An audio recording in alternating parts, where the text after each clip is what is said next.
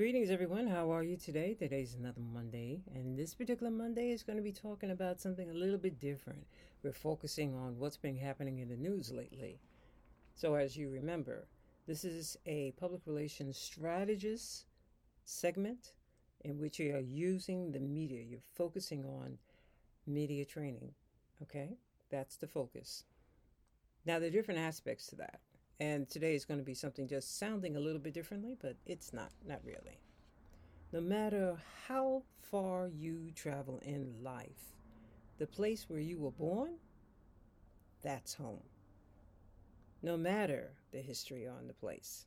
My home happens to be in New York City, New York. So today I decided to focus a little bit on exactly what you think. I wanted to know ex- this whole thing here with this flooding how are we going to approach this? Are we going are we going to look at it and pay some attention to it, or are we just going to pass it off as something that's quite normal? And it was not normal. All these floodings are not normal, at least to me. These past few days have been so shocking, and yet not primarily since these days were forecast as early as the 70s, if I can recall correctly. Take a look at Maui. Take a look at New Orleans. Take a look at New York. Take a look at New York City and the boroughs. Take a look at Morocco. Take a look at Italy. Take a look at France. Take a look at all the different nations that are incurring this new occurrence here. This is a little strange for us to be flooding so much. Now, if you deal with the astrologists, they're telling you, well, this has been forecast and Yes, because we're going into a full moon of Taurus. That means that Taurus, land, flooding, blah, blah, blah, blah. And I'm wondering, is that really so, or is that just coincidental? Because, here's my point because there's a fear factor here. If the people couldn't remove the fear long enough to be humanitarians and hold out, then that would be something that's magnificent as long as they can remember, especially the able bodied folks, to help the other people, no matter the race, no matter the color, no matter the creed, and just remove all the fears, then we'll be on a goal, we'll be on a trajectory. We can go forward with something that's going to really make a lot of sense in life. Because you want to know something? I honestly believe that all of this is just an experience and it's just a reason for us to get to the next level and be correct in our relationships with other people. Now, am I saying that all these events didn't take place? Oh, heck no, they took place. But it's your point of view. And let me tell you how come I decided to talk to you about this. Because I met somebody that's a traveler. And he was going to another country. And he said, to, I said, well, what about the flooding and what about the this and the airports? And he says, Well, I can't control that. But I tell you what I can control. I control how I perceive it and what I decide is going to impact me and what's not going to impact me. And I said, Touche. Good good words, good words. So let's go back in time for a minute. The World Trade Center, when it was destroyed. As I said to you a minute ago, I'm a native New Yorker. So when that happened, I just happened to be on the Jersey side and I watched those Twin Towers come down.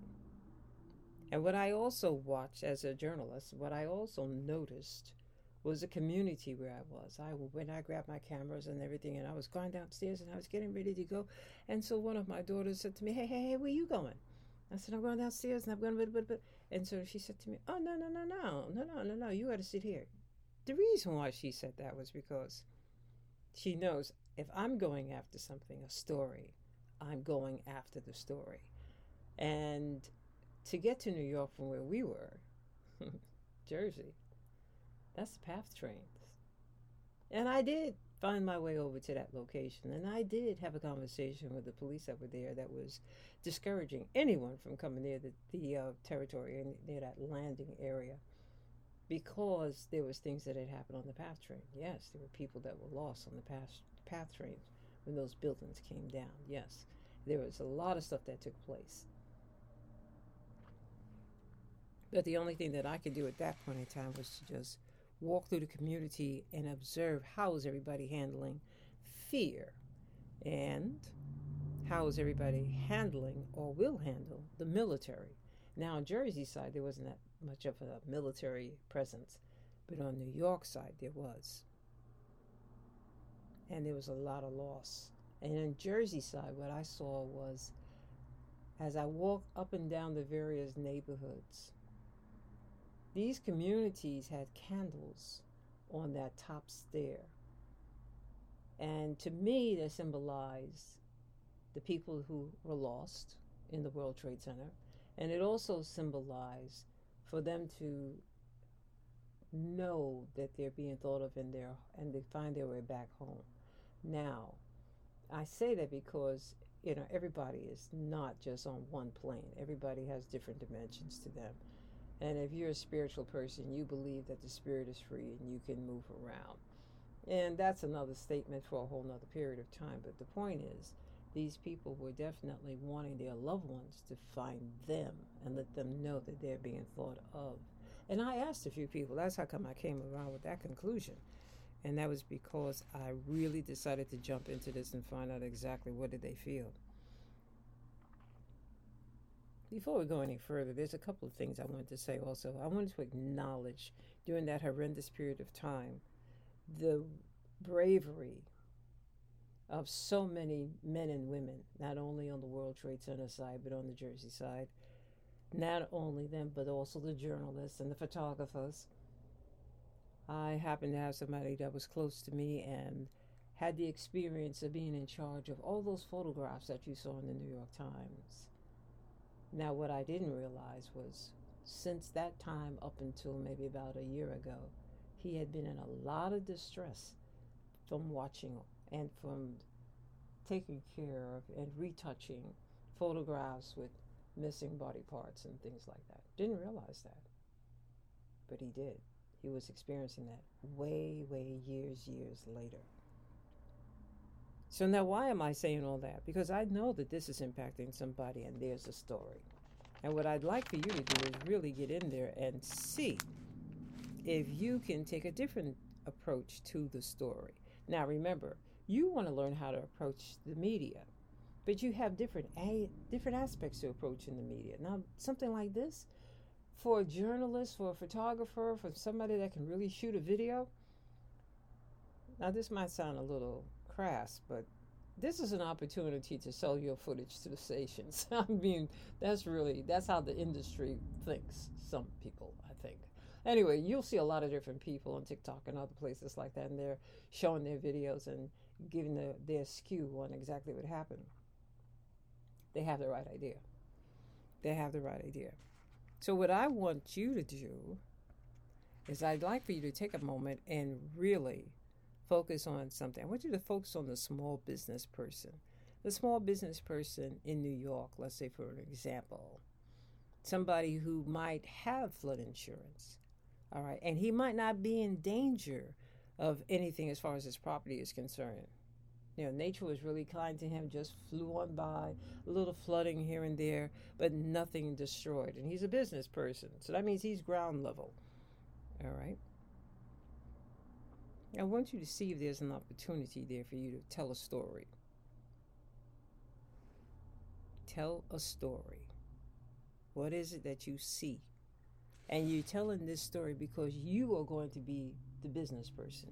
You are pitching this story to a reporter so that that reporter will definitely come to aid you in the sense of just bringing awareness of how you are dealing with the the situation and your thoughts about being upscaling and and your future. You're you're very positive. You're very direct and positive in this particular approach. Okay.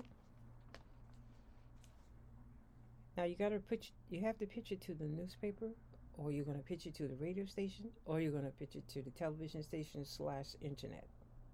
That's who you're pitching it to. You're going to find a particular interested reporter once again, it goes back to interest, okay?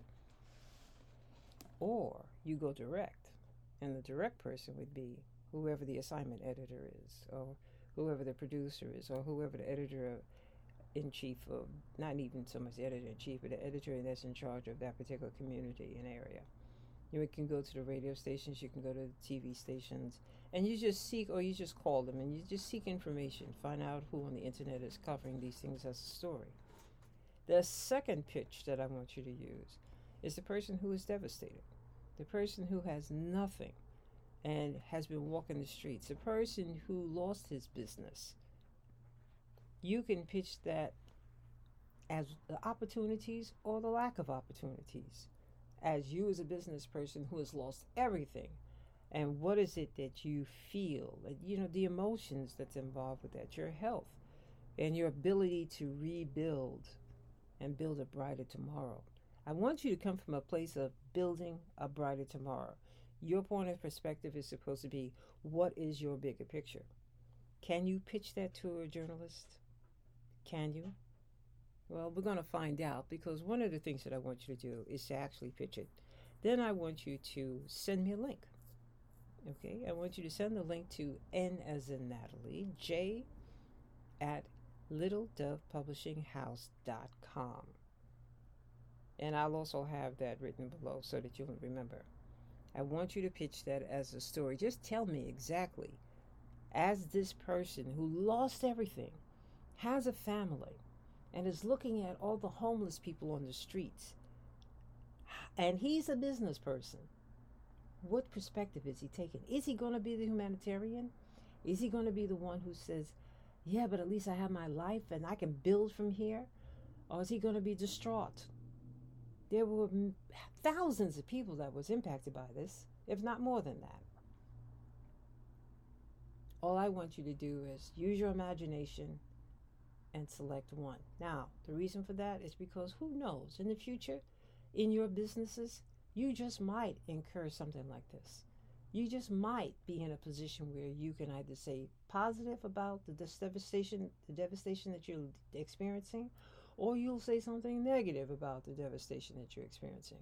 At this particular point in time, this is what I learned from the World Trade Center. At this particular point in time, you think of things that are positive you think of things that are the big picture, growing, a new day, a new moment in time, because your thoughts manifest your reality. They always do. And that's been traditional. Everybody knows that. Well, let's do it like this. Most people know that. Your thoughts create your reality.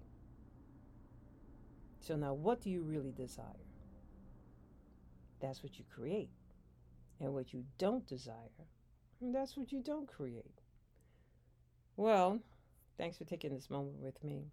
I really appreciate you getting up this hour of the morning. It's 7 o'clock your time, and it's time for me to go. You have a great one. Ciao. This is Natalie J. or NJ.